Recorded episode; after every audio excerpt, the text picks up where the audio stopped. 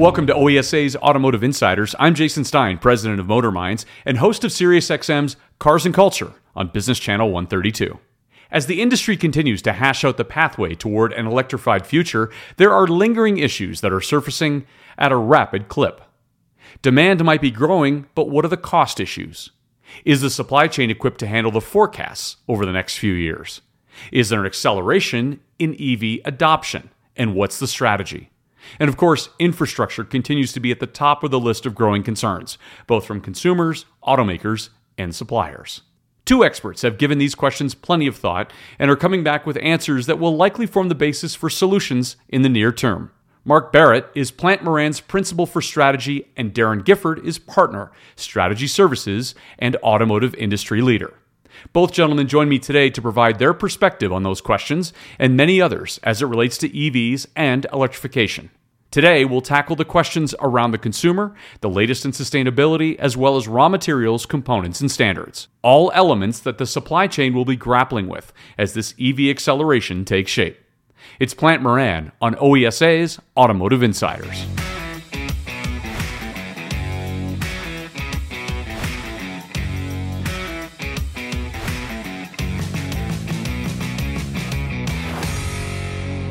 Well, Mark Barrott and Daron Gifford, welcome to the show.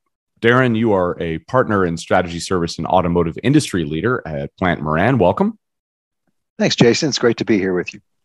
And Mark Barrott, principal strategy. Uh, good to see you as well from Plante Moran. Jason, good to be here. Thanks for thanks for having us. Well, we're going to obviously talk about electrification and and EVs, uh, but I think there's there's a, a place to start with this conversation. And Mark, I'll just begin with you. Let's talk about demand. Demand is growing, but the cost of the transition to EVs is very significant. And I know you've done a lot of work in this and studied it um, on a regular basis. Tell me about that yin and yang of demand versus uh, cost, and and and where we're settling today. It's it is uh, one of the key challenges, that Jason, as you as you point out. It's uh, we, we're at a point now where we're you know let's say 10, 15 years into the EV journey with uh, with Tesla and with other products before that, we're still seeing uh, costs of, of buying a vehicle, buying an EV vehicle, you know, which are higher than than the ICE uh, comparisons, coming down, but and you, what you'll see from the demand is you know it's very much a sort of S curve where you think about the early adopters and the the the uh, the folks who are you know committed to a EV future uh, are still bringing are still providing that demand. The switch that needs to occur is when we start to get into the mass market and understand what really drives adoption in the mass market. And part of that is clearly cost parity, both from a, a cost of the vehicle and even today, you know, as we think about the operating costs of an electric vehicle, they are significantly lower than, as we know, the comparable uh, ICE, particularly in, in these turmoil times of, uh, of high uh, gas prices. That still needs to narrow to really drive that that mass demand that we, we see as you think about most of the projections that are out there in later this decade and then into the next decade, taking over the majority of of uh, of sales of, of vehicles from, from ICE. And Daron, those projections get higher and higher and higher. There's no shortage of news when it comes to the EV uh, prognosticators. Well, you know, it's it's been pretty amazing. Um, the just the in the last two years, I think the dramatic, uh, you know, shift from the from the OEM standpoint into investing billions and billions of dollars into electric vehicles and batteries, especially on the drivetrain. Um, and I think that's part of the cost equation that Mark's talking about is that, um, you know, the, the heavy investment into batteries is twofold. One is to drive down the cost of the batteries with some volume. But a second is also, I think they want the intellectual property, right? So that's being held really by the Asian guys you know, between the, the LGs, Samsungs, uh, CATLs, Panasonics of the world. And so um, I think you're seeing a lot of joint ventures right now that are going to creep in and, and, and uh, so the OEMs can learn about batteries, frankly, and battery technology. And so it's going to create a more competitive marketplace, which I think will drive down costs as well. Um, and cost is is a key part of the equation of the cost of, of electric vehicles. Um, as Mark talked about, uh, we also in um, and our research team uh, does a lot of modeling around the future, and so we've got a, a, a an interesting uh, forecast model. That actually, we take it out to 2035 and 2050 even, which also you, looks at not only cost but uh, range of the vehicles, which is a big issue.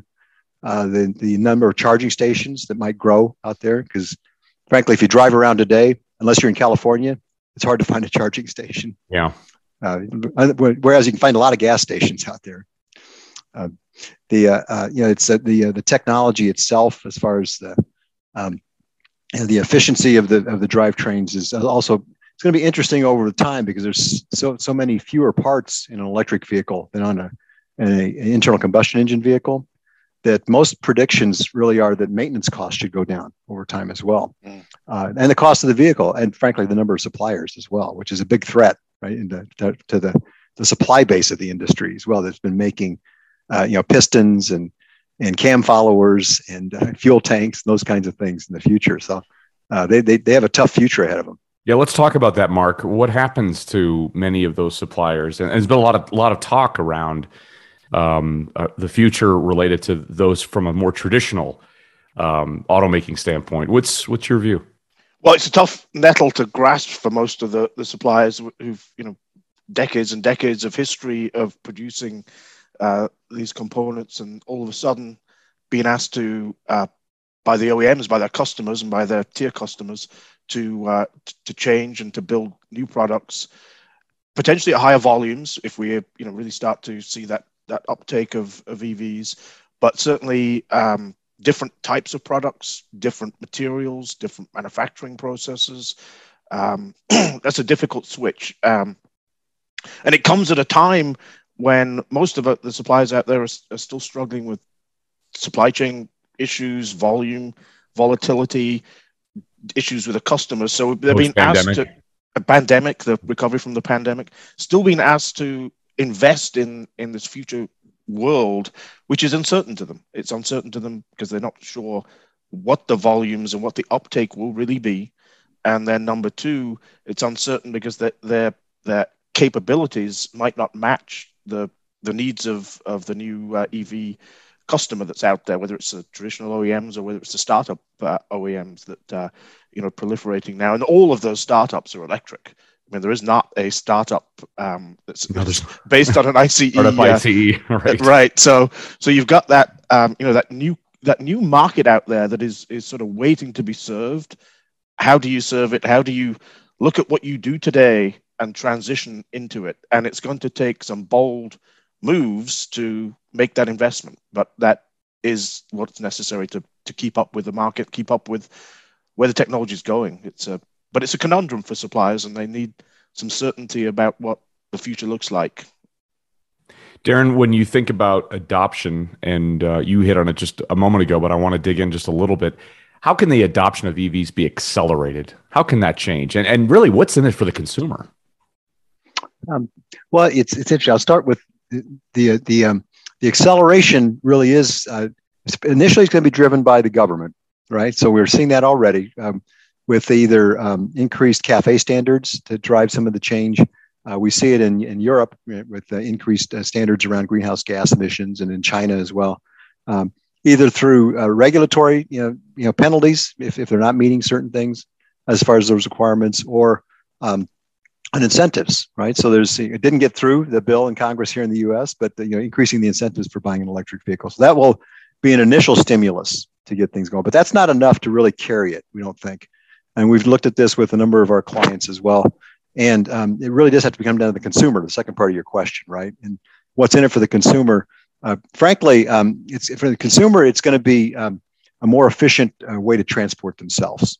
And when I say efficient, it's just not only efficient uh, from the standpoint of how the vehicle operates, but their time. Um, you know, not stopping at the gas pump, even though that's become convention today. But uh, my wife um, uh, has a, has a, um, a Chevy Volt, right? And so and her, her, her commute is just perfect within the range of the volt and so she loves never going to the gas station uh, so uh, so some of it's cost of gas as mark said but some of it's just convenience some of it's uh, you know not not stopping there charging up at home you know what are the things that consumers would would like to you know what, what makes their transport um, in your world you know feel better um, and you know like on the evs that's that's really what's when the consumers start grabbing a hold of it and really you know grasping it, um, that'll be big. I think the other part, it's interesting. Somewhere in here there'll be a switch as well, because internal combustion engines are the cost of those and the cost of those vehicles are built around the volumes today. When those volumes start to decline, those you know the suppliers and the, the OEMs can't make those for the same cost, and so the cost of those is going to start going up. Uh, it'll become an eventually. It's hard to imagine, but it'll be a niche market eventually. Yeah, that ICEs. Yeah. Yeah. Mm-hmm. But you know that when that and so that that's also going to change the cost paradigm that we're talking about here. So it's going to be it's kind of a wild wild and crazy place for the next 10 years, I think. Yeah. Yeah, no kidding. Mark, it's, it's interesting, Jason. If you think about you know the, the research that we've done uh, out there in the marketplace too, there's, there's the three factors, right? There's range, um, kind of a minimum of 300 mile range on a battery, and battery sizes are getting there now. Most most of them are accomplished. Cost parity, we've talked about a lot um, including you know total cost of ownership and, and running, kind of getting there.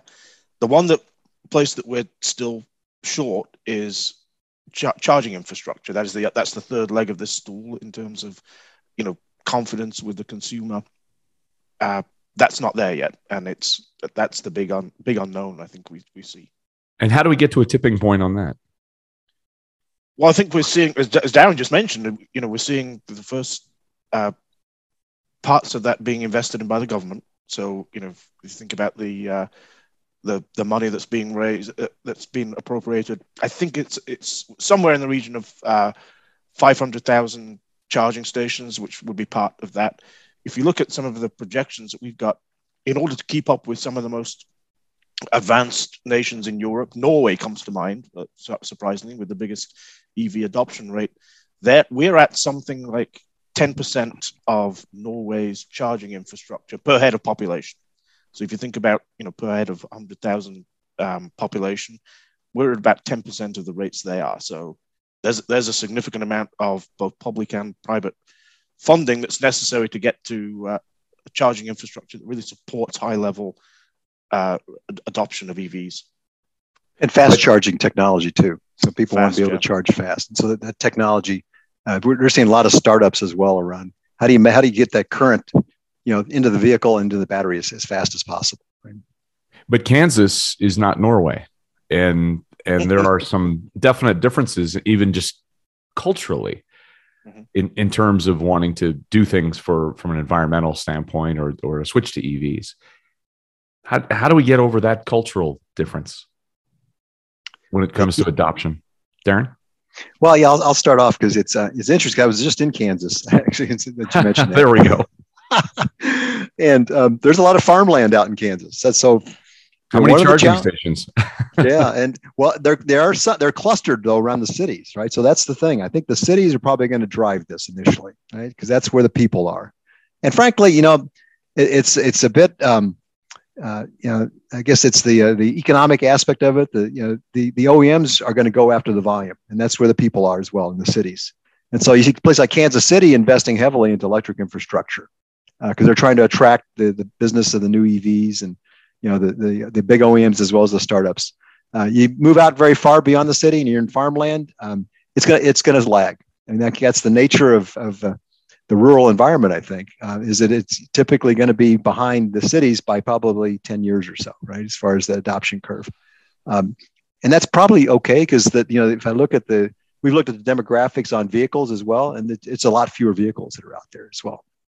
So um, they're not going to be the volume drivers, but uh, but you know, eventually, I think it does catch up because even for them, it can be a lot more efficient environment um, than trying to you know to uh, to cart to, to find the next gasoline station or bring you know, put, you know, fuel uh, out to the farm. So wonderful, Daron. Thank you so much for joining me and for adding in your own thoughts. Thanks, thank you, Jason. It's, it's a delight to be here today, and I look forward to catching up again. And Mark, thanks to you as well. Thanks, Jason. Thanks for having us. Wonderful. That's this episode of Automotive Insiders. Remember to follow the program wherever your favorite podcast appears. Thanks again to Mark Barrott, Plante Moran's Principal for Strategy, and Daron Gifford, Partner, Strategy Services, and Automotive Industry Leader. And thanks for listening to OESA's Automotive Insiders. I'm Jason Stein. We'll talk to you again next time.